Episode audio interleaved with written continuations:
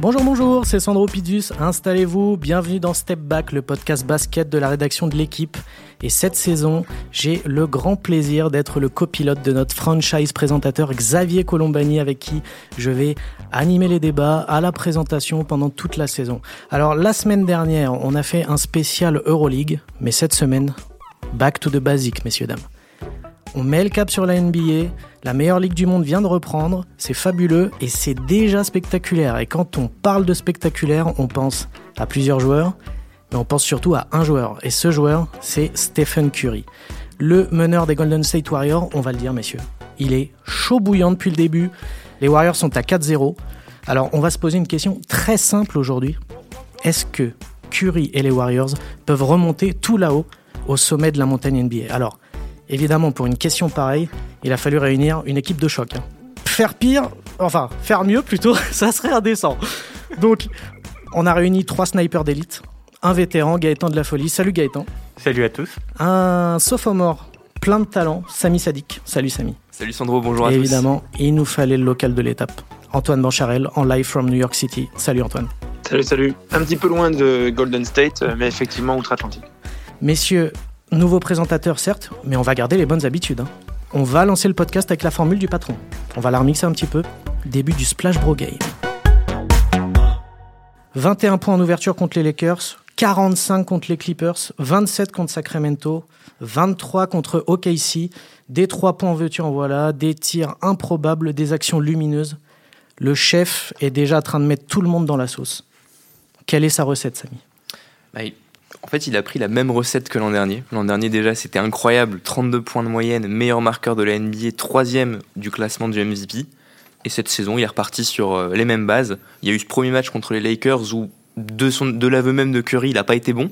Il, fait, il finit à 5 sur 21 au tir, mais il fait un triple-double à côté et les Warriors l'emportent.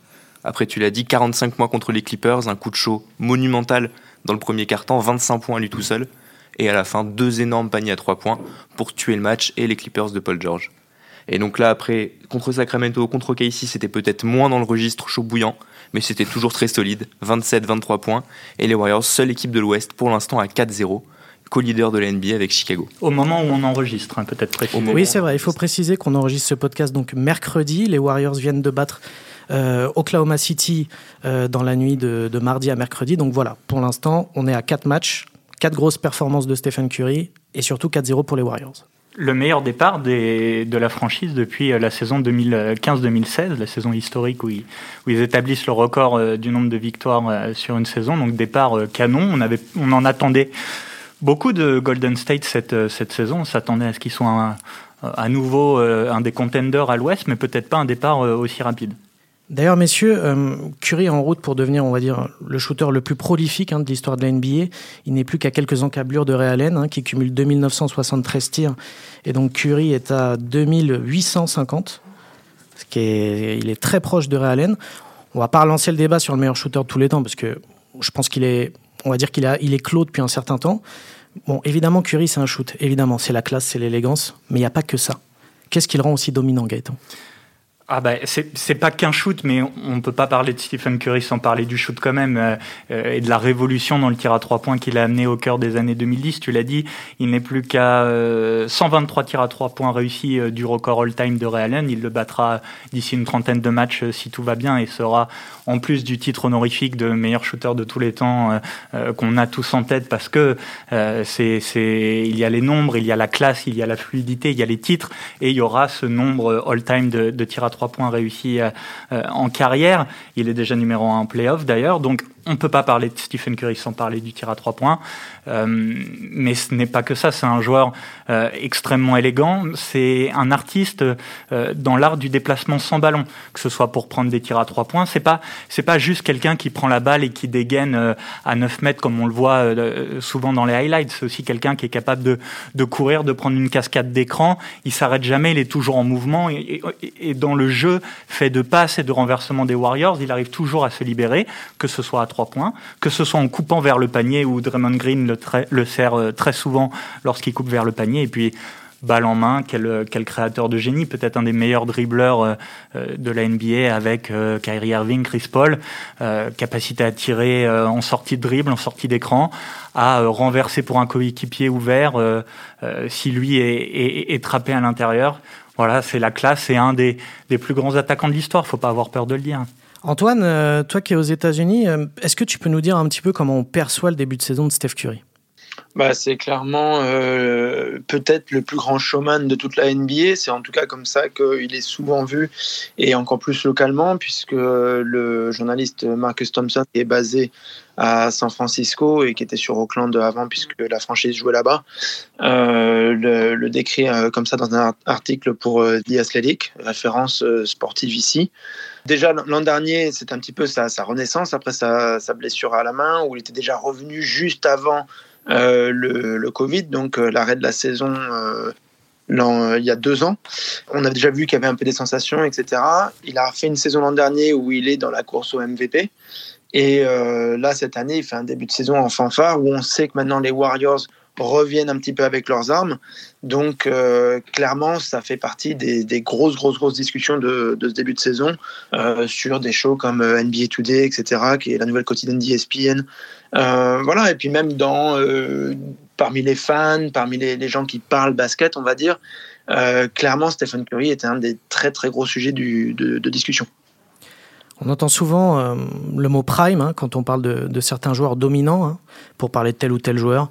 Euh, prime, on rappelle, hein, un joueur quand il est dans son prime, c'est qu'il est en train de vivre les meilleures années de sa carrière. Et avec Stephen Curry, qui a 33 ans, on pensait que justement que son prime était passé et qu'il allait gentiment décliner petit à petit. Et puis en fait, on se rend compte que pas du tout. Et que justement, est-ce qu'on serait pas, Antoine, dans le, dans le prime de Steph Curry en ce moment? On peut dire qu'on y est toujours, mais on peut pas dire qu'on l'a, qu'il l'est plus qu'avant. Il a quand même été, euh, bon, en plus des trois, trois fois champion, ce qui est un titre collectif, il a quand même été deux fois euh, MVP, dont une fois à l'unanimité, ce qui est euh, quasiment, ce qui est complètement historique. C'est le seul. donc, il n'est pas plus dans le prime qu'avant, mais c'est clair que ce prime s'étend. Il arrive à prouver que même à son âge, 33 ans, bah, il performe toujours au plus haut niveau parce qu'il a un jeu qui quelque part lui permet. Certes, il faut qu'il soit très rapide, qu'il ait beaucoup de mouvements, mais c'est aussi des mouvements intelligents. Il y a une intelligence de jeu derrière. Euh, euh, Paul George en parlait récemment.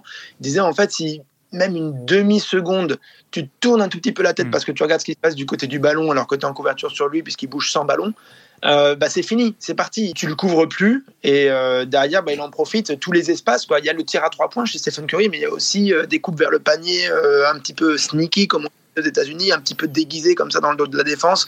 On le voit pas arriver et puis il récupère la balle au bon endroit. En plus de savoir faire ces passes-là aussi, bien sûr, comme vous l'avez très bien décrit. Donc du coup, non, ce, que, ce que tu dis, c'est intéressant parce que c'est un joueur aussi par son jeu. Euh, alors, il a été beaucoup blessé à la cheville en, début de carrière. Il y a eu cette fracture de la main en, en 2019, mais mais c'est pas un joueur qui joue sur l'explosivité, qui a forcément usé son corps. C'est plutôt un, quelqu'un d'endurant, un marathonien qui court partout, qui s'arrête jamais et, et, qui prend les écrans. Et son style de jeu fait aussi qu'il est peut-être moins usé que certains arrières ailiers euh, très explosifs qui jouent très en force et en percussion ça correspond un petit peu à, à cet esprit qu'il a insufflé, qui fait que justement c'est un vrai showman et qu'il a insufflé toute une culture euh, aux Golden State Warriors. C'est cette joie avec laquelle il joue. quoi. C'est pas un joueur comme, qui, qui s'use, comme tu dis, c'est vraiment un joueur qui rayonne. C'est un joueur qui, qui, joue comme ça de, manière très flamboyante, très, très libre.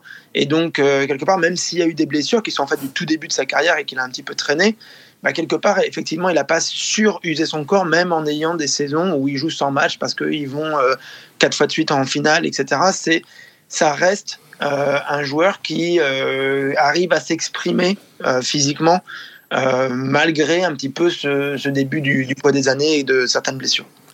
J'ai entendu le mot joie, j'ai entendu aussi Paul George. Je ne sais pas si vous avez euh, retenu cette scène assez énorme pendant le deuxième match des Warriors où euh, Paul George est en train de tirer un lancer franc. Regarde Steph Curry avant de le tirer et lui dit euh, Je vais mettre mon lancer franc. Après, tu peux prendre le ballon et essayer de tirer du milieu de terrain. On va voir si le ballon rentre. Paul George réussit son lancer. Stephen Curry prend le ballon. Paul George l'attaque pas. Il tire du milieu de terrain. Ficelle. Incroyable. Et Paul George, même juste après ce match, il a dit qu'il faudrait toute une équipe en fait pour défendre sur Stephen Curry. Et, il a raison quand on voit en fait la panique qu'il y a dans, dans, la défense euh, adverse à chaque fois que Stephen Curry se démarque à trois points. Ça ouvre tellement d'espace à ses coéquipiers. Et en plus d'être un créateur, un dribbleur de génie, il a une vraie vision du jeu. Il sait trouver le coéquipier démarqué. Il sait trouver euh, Clay Thompson quand, quand Clay Thompson était sur deux jambes et euh, son lieutenant euh, à Golden State, mais il sait trouver ses coéquipiers. Et pour en revenir à ce que tu, à ce que tu disais sur son prime, on a, moi, quand, quand on parle du prime de Curry, j'ai cette image de 2015-2016, ce match contre Oklahoma City en février 2016, qui où, en fait c'est le match où pour moi il a le plus marché sur l'eau. Je crois qu'il termine à 48 points, 12 paniers à 3 points et un tir pour, euh, pour plier le match à 11 ou 12 mètres du panier. Way downtown, bang. Exactement. les, les, commentaires américains sont, sont à la postérité là-dessus. et il était encore dans sa moitié de terrain quand il prend ce dernier. Exact. Euh, je crois qu'il venait, il venait de la passer. Il avait un défenseur de Casey qui s'attendait pas du tout à ce qu'il dégaine d'aussi loin. Ça rentre et il reste même du temps pour Casey derrière. Mais quand on voit la, en fait, la joie qu'il a après, euh, en fait, il joue pour s'amuser et il le disait dans, plusieurs interviews, il a retrouvé en fait cette envie de, de jouer, de prendre du plaisir sur, euh, sur le terrain de basket. Il a, eu, il a été pas mal critiqué euh, au début de la saison dernière quand il revenait, que les Warriors avaient passé une saison euh, sans lui et euh, était même pas dans la bulle, était donc une saison catastrophique. Il a tout de suite mis tout le monde d'accord en début de saison dernière et jusqu'à ce match à 62 points à Portland. Et je pense que comme tu le dis, il étire petit à petit son prime et à 33 ans, voir qu'il est peut-être dans la forme de sa vie, c'est incroyable. Et la joie, effectivement, juste un dernier truc pour rebondir, vous en parliez un peu, Antoine, Sandro, euh, c'est vrai que c'est le joueur qui respire la, la joie de vivre et le plaisir de jouer au basket, toujours le sourire. Ça pouvait peut-être passer pour de l'insolence à une époque où Golden State dominait la ligue. Maintenant, euh, ouais, on le voit juste s'amuser. J'ai l'impression qu'il a mis euh, tout le monde d'accord et tout le monde dans sa poche. Même si au début de l'an dernier, justement, il n'y avait pas la joie parce que ouais. Bah, les, nouveaux n'arrivaient pas bien à s'adapter, etc. Et en fait, il a dû à la fois pousser un coup de gueule et jouer, en fait, toujours avec les mêmes armes, mais une attitude qui était plus agressive, euh, plus offensive et un petit peu même énervée, on peut dire. Parce que d'ailleurs, c'est très intéressant ce que vous dites, messieurs, parce que on a l'impression que depuis quelques années, Stephen Curry, il a un peu connu plein de situations différentes. C'est-à-dire, c'est un vrai warrior. Il a survécu à des coéquipiers blessés, Clay Thompson, qu'il est encore d'ailleurs, à des superstars qui quittent le navire, Kevin Durant, à des associations qui fonctionnent pas très bien, des Marcus Cousins par exemple. Et surtout, les Warriors ont eu un niveau de jeu qui a un peu baissé il y a deux saisons, mais lui par contre, il a toujours maintenu son niveau très très haut, sauf quand il était blessé malheureusement. Mais du coup, j'ai envie de vous poser une question un petit peu, euh, je vais faire exprès, un petit peu provocante. Est-ce que c'est pas lui le vrai MVP C'est-à-dire, est-ce que c'est pas lui qui est le plus vital au résultat de son équipe dans la ligue? Je pense que c'est le cas. Il suffit de voir effectivement quand, quand, il, quand il se fracture la main et qu'il manque quasiment l'intégralité de la saison avec les Warriors. On a une équipe qui, malgré le, bon, enfin le, les principes de, de, Steve Kerr, qui n'y arrive plus sur le terrain. Euh, D'Angelo Russell euh, n'a pas pu prendre le relais. Et en fait, quand on enlève Stephen Curry, je trouve que les Warriors, c'est une équipe. Il y a un jeu collectif, mais c'est 3-4 tons en dessous de ce qu'il faut pour être une place forte dans cette conférence Ouest qui est une vraie bah, qui est extrêmement relevé encore comme, comme chaque année. Et je le mettrai un peu dans la, dans la catégorie d'un Damien Lillard, en fait. C'est le visage de sa franchise, le pilier de sa franchise, et il l'apporte à bout de bras. Et si on l'enlève, je pense que Golden State n'est plus, enfin, est une équipe qui est en fond de conférence Ouest. Donc effectivement, c'est le plus vital pour sa franchise, le plus, le plus valuable. Tu es d'accord avec ça, Gaëtan? Oui, oui. Après, si la question c'est est-ce qu'il aurait dû être MVP euh, la saison dernière. Alors, c'est pas vraiment la question. Je, je, comprends. Enfin, je pense pas qu'il puisse être élu MVP parce qu'effectivement, son, son équipe n'a pas gagné assez de matchs euh, euh, la saison dernière. Et pour moi et pour la plupart des votants, un MVP doit faire partie d'une équipe dominante. Mais effectivement, c'est un joueur indispensable à son équipe et Samy a très bien, très bien, très bien résumé la situation.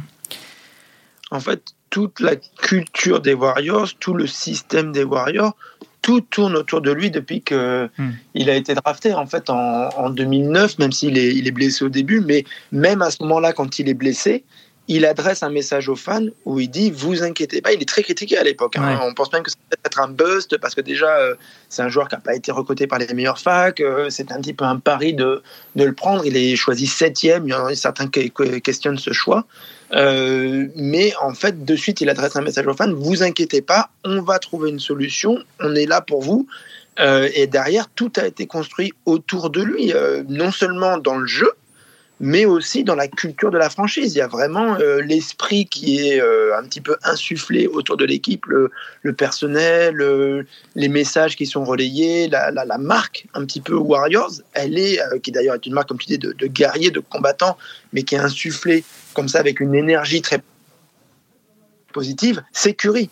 C'est vraiment, vraiment Curry. C'est le team Duncan de Golden State il y a euh, tout un esprit qui, qui aurait, euh, revolve, on dit en, anglais, excusez-moi de pas trouver le, mot en français, qui tourne autour de lui, euh, parce que, c'est un petit peu tôt le matin ici, désolé, parce que, voilà, c'est Curry en fait, c'est vraiment vraiment ça. J'en parlais encore avec un collègue français qui est, qui est basé au, à Golden State hier soir, Melvin Carsanti. Euh, vraiment, euh, c'est c'est ça, c'est le, le soleil des, des, Warriors, vraiment. Alors, on a évoqué le niveau de jeu de Steph Curry, son importance chez les Warriors, mais on a eu la question un peu provocante. Là, on va poser un peu la question qui fâche. Est-ce qu'il est assez bien entouré à Golden State? Euh, ça dépend pour faire quoi. assez bien entouré pour aller en playoff, oui, je pense. Assez bien entouré, tu parlais dans, dans ton intro de, de, retrouver les sommets, de reconquérir le titre. Euh, non, Enfin, je ne pense pas, même avec le retour de Clay Thompson qui, est, euh, qui se remet euh, de, ses, de ses blessures. Ça fait deux ans qu'il n'a pas joué, il devrait revenir courant décembre. À voir euh, ce que le retour de, de son Splash Brother pourrait donner. Évidemment que ça, ça redonnerait à Golden State encore plus des allures de, de contender, de, de prétendant au, au, au playoff, à, des surprises, mais de là en faire un candidat au titre, j'ai l'impression qu'il manque encore peut-être un petit quelque chose pour rivaliser avec avec Utah, avec Phoenix, peut-être avec les Lakers. Euh, voilà, euh, Golden State a fait le, le pari de, de, miser sur des jeunes euh, joueurs, Damian Lee, Jordan Poole, en qui on a la franchise a mis beaucoup de confiance et qui cherche à les faire éclore aux, côtés de Stephen Curry. Je ne sais pas si ça suffira pour pour reconquérir la NBA. C'est peut-être un tout petit peu juste. Après tout, lors de leur première run de champion, il n'y avait que entre guillemets, Steph Curry, Clay Thompson, Draymond Green. Bon, là, il y a Steph Curry et Draymond Green. Clay Thompson va finir par revenir à un moment donné. Vous pensez pas que c'est suffisant? Sur l'époque de leur premier titre, il y a aussi euh, André Iguodala qui est revenu, mais MVP de la finale lors du qui a 6 ans de plus maintenant, donc qui est moins dominant, enfin qui sera pas MVP d'une finale, je pense, euh, s'il en rejoue une. Euh, Harrison Barnes, ce qui était très important. Harrison Barnes, qui était important là, effectivement. Le Bogut aussi. Hein. Oui, tout à fait. Et les, Livingston, Barbosa, qui étaient des très bons soldats également en sortie de banc. Là, le, quatrième un peu joueur euh, hors trio Thompson, Green, euh, Curry, de par même son simple salaire, 31 millions de dollars, c'est Andrew Wiggins. Et c'est encore un joueur inconstant. C'est pas encore, euh, disons, la, la, troisième option d'un big three, d'un trio majeur qui peut emmener les Warriors jusqu'en finale NBA. Euh, ils l'ont récupéré en échangeant contre D'Angelo Russell. Et globalement, depuis, euh, depuis qu'il est arrivé, Wiggins n'a pas vraiment convaincu. Euh, on peut même imaginer peut-être que si Golden State réussit à à trouver un échange pour peut-être récupérer une superstar mécontente. Wiggins mm. pourrait être une de ces monnaies d'échange pour récupérer. superstar mécontente, tu penses à, tu penses à quelqu'un en particulier Je pense peut-être dans le Minnesota éventuellement, euh, si ça s'effondre, euh, Carl Anthony Towns. Non mais c'est enfin c'est marrant. Golden State se retrouve à un choix euh, euh assez, ouais. Enfin d'un côté on a Curry qui a 33 ans, son prime on en parlait mais il va pas s'éterniser. Il est s'il veut gagner un nouveau titre c'est sûrement là cette année dans les années à venir. Et de l'autre côté on a investi beaucoup sur James euh, qui a été euh, drafté en deuxième position, c'est ça Qui est tout jeune. Euh, donc voilà, on a deux projets un peu concurrents, gagner maintenant ou prendre du temps de développer des jeunes. Jordan Poole n'est pas très vieux non plus. voilà, est-ce que, comme dit Samy, il faut pas faire un trade cet hiver pour essayer d'amener un autre gros joueur et essayer de voilà d'aller chercher le titre dès cette saison? Avec un niveau de jeu pareil, est-ce qu'il peut maintenir Golden State, on va dire, dans, dans le top 4 de la conférence Ouest? Parce qu'on sait que la conférence Ouest, hein, sans mauvais jeu de mots, c'est le Far West. Il y a plein d'écuries, il y a plein de concurrence. Est-ce qu'ils peuvent se maintenir? Alors là, ils sont à 4-0. Ça fait une semaine que la saison régulière vient de reprendre. On va rester calme, évidemment. Mais est-ce que Golden State peut, on va dire, s'implanter dans ce top 4 durablement cette saison? Samy. Je pense que ce sera difficile parce que quand on voit en fait leurs quatre premiers matchs, une des stats qui m'a frappé, c'est que les quatre fois ils sont menés à la mi-temps. Donc en fait, Golden State, dans ce début de saison, a, affronté deux gros adversaires, les Clippers et les Lakers, et deux matchs qu'on aurait pu penser entre guillemets plus prenables. Mais sur ces deux matchs-là, il y a une incapacité un petit peu parfois à se rendre le match facile. Il y a, ça attend un petit peu le troisième, quatrième carton pour retrouver de l'adresse, pour que, en fait, pour faire la différence par rapport à des équipes qui elles ne visent pas une longue aventure en playoff comme peuvent le viser les Warriors. Et je pense que leur, bilan à 4-0, c'est un très bon début. Des équipes sont un peu en rodage parmi les, grandes places fortes de la conférence Ouest. Les Lakers attendent encore un premier bon match ensemble du trio LeBron, Anthony Davis, Russell Westbrook. Et euh, les Clippers apprennent aussi à jouer sans Kawhi Leonard. Je pense que ça peut leur permettre, ces équipes en rodage un peu, de rester dans le, haut de la conférence Ouest pendant encore quelques mois. Mais euh, sur la durée, j'ai du mal à voir les Warriors finir dans le top 4 à l'Ouest en fin de saison. Ça va dépendre en partie de la défense. Quoi. En fait, s'ils arrivent à retrouver une défense euh, qui, qui, les remet un petit peu dans, dans l'élite de la NBA euh, de ce côté-là du terrain, il y a, il y a une possibilité. Euh, et puis, il faut voir l'effet Thompson, effectivement, quand il revient aussi. là, il y a beaucoup, beaucoup d'inconnus quand même. En fait, il y, a des, il, y a, il, y a des, il y a des pistes, c'est possible, mais il faut que tout s'enclenche bien. Euh, on parlait de Wiggins, euh, il n'est pas euh, libre à la fin de l'année, il est libre à la fin de l'année d'après. Donc est-ce qu'un échange est possible? Parce qu'une équipe se dit bon bah j'ai plus qu'à manger son contrat pendant un an en gros derrière et puis après ça me fait de la place dans, dans mes comptes. En gros ça serait à, peu près ça.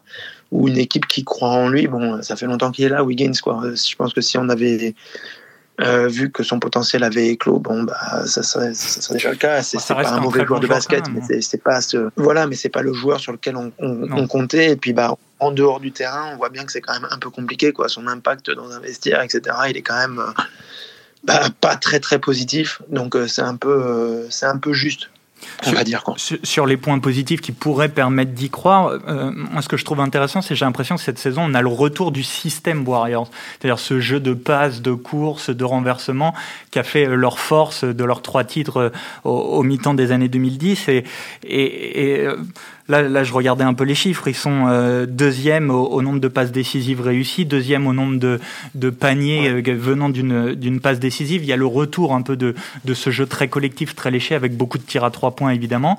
Et si euh, Clay Thompson arrive dans ce collectif qui est déjà bien huilé, ça peut sublimer les choses et permettre de se maintenir dans un top 4, puisque c'était l'interrogation de départ.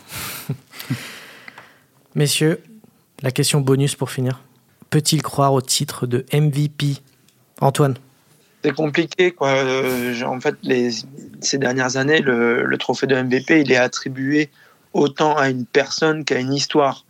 Le retour de Stephen Curry au premier plan, à mon avis, c'est un petit peu essoufflé. Quoi. C'est, plus celui de Kevin Durant, euh, ça serait plus euh, une nouvelle équipe qui émerge avec un leader qui nous montre quelque chose qu'il ne nous a pas montré les années d'avant. Euh, c'est là aussi où la question sur le prime de Curry, voilà, il, a été fait à moins que les Warriors finissent premier à l'Ouest cette année, ce qui est quand même très compliqué, même si euh, il y a toujours hein, des, possibilités ici ou là. Il suffit que, il faudrait que, bref. Euh, voilà, l'hypothèse est quand même très très très très très faible. Maintenant, le retour d'un Stephen Curry, sur dont on a commencé le podcast, au tout premier plan, et peut-être même la plus grosse euh, affiche quelque part, un petit peu l'équipe la plus excitante de, la NBA, ou en tout cas le joueur le plus excitant de la NBA, là c'est quand même assez ancré. Ouais. Je, pense que, pour, pour, compléter ce que tu dis, euh, Antoine, effectivement, je suis d'accord, il y a, y a, un côté récit qui, qui, est important quand on distribue un MVP. On se souvient de Russell Westbrook en 2017, sur sa première saison sans Kevin Durant, tout le récit autour de je suis seul aux commandes et j'amène mon équipe, je la maintiens dans le top 5 de, de la conférence Ouest. Mais pour Stephen Curry, il y aura peut-être quelques petits éléments pour construire un récit Curry MVP. On l'a enfin Gaëtan l'a dit, il va dépasser, sauf accident, Ray Allen au classement de. sauf blessure. Sauf blessure, voilà. Il est aussi dans la, dans la liste, on n'en a pas parlé, mais des 75 meilleurs joueurs de tous les temps NBA qui a été dévoilé pour, pour l'anniversaire, comme Kevin Durant. Et effectivement, si les Warriors remontent dans le top 4, ce sera une des, euh, un des changements dans cette conférence Ouest par rapport à l'an dernier. Et ça, je, je pense que dans, dans, une conférence où, pour l'instant, par exemple, des candidats MVP comme Paul George n'ont pas tout à fait bien démarré, Curry peut avoir son nom, je, pense, jusqu'à la fin de saison dans cette course au MVP. Il faut voir aussi, euh, il y a une affaire aussi un peu de, de, publicité que se font les joueurs les uns pour les autres. C'est LeBron James qui, l'année dernière, plaidait pour euh, que Curry soit MVP. c'est ça? Oui. Ouais. Bon, voilà. Moi, je suis assez d'accord avec Antoine. Je pense qu'à moins que les Warriors soient premiers de la conférence Ouest, ce qui est possible, même si pour l'instant j'y crois pas trop. Euh, J'imagine pas trop euh, Stephen Curry MVP, mais après, si les Warriors reviennent au top, sont euh, numéro un de la conférence Ouest, bah, l'histoire serait, magnifique et le titre de MVP a priori justifié. L'art de la conclusion par Gaëtan de la Folie. Ça sera le mot de la fin. Merci messieurs d'avoir été disponibles pour parler du chef. Merci aussi à notre ange gardien au platine, Antoine Bourlon. Merci à toi. Vous pouvez retrouver ce podcast sur toutes les bonnes plateformes de podcast, Apple Podcast, Deezer et tutti quanti. Et évidemment sur le site de l'équipe. C'est très important. Merci à tous. À la semaine prochaine. Ciao ciao.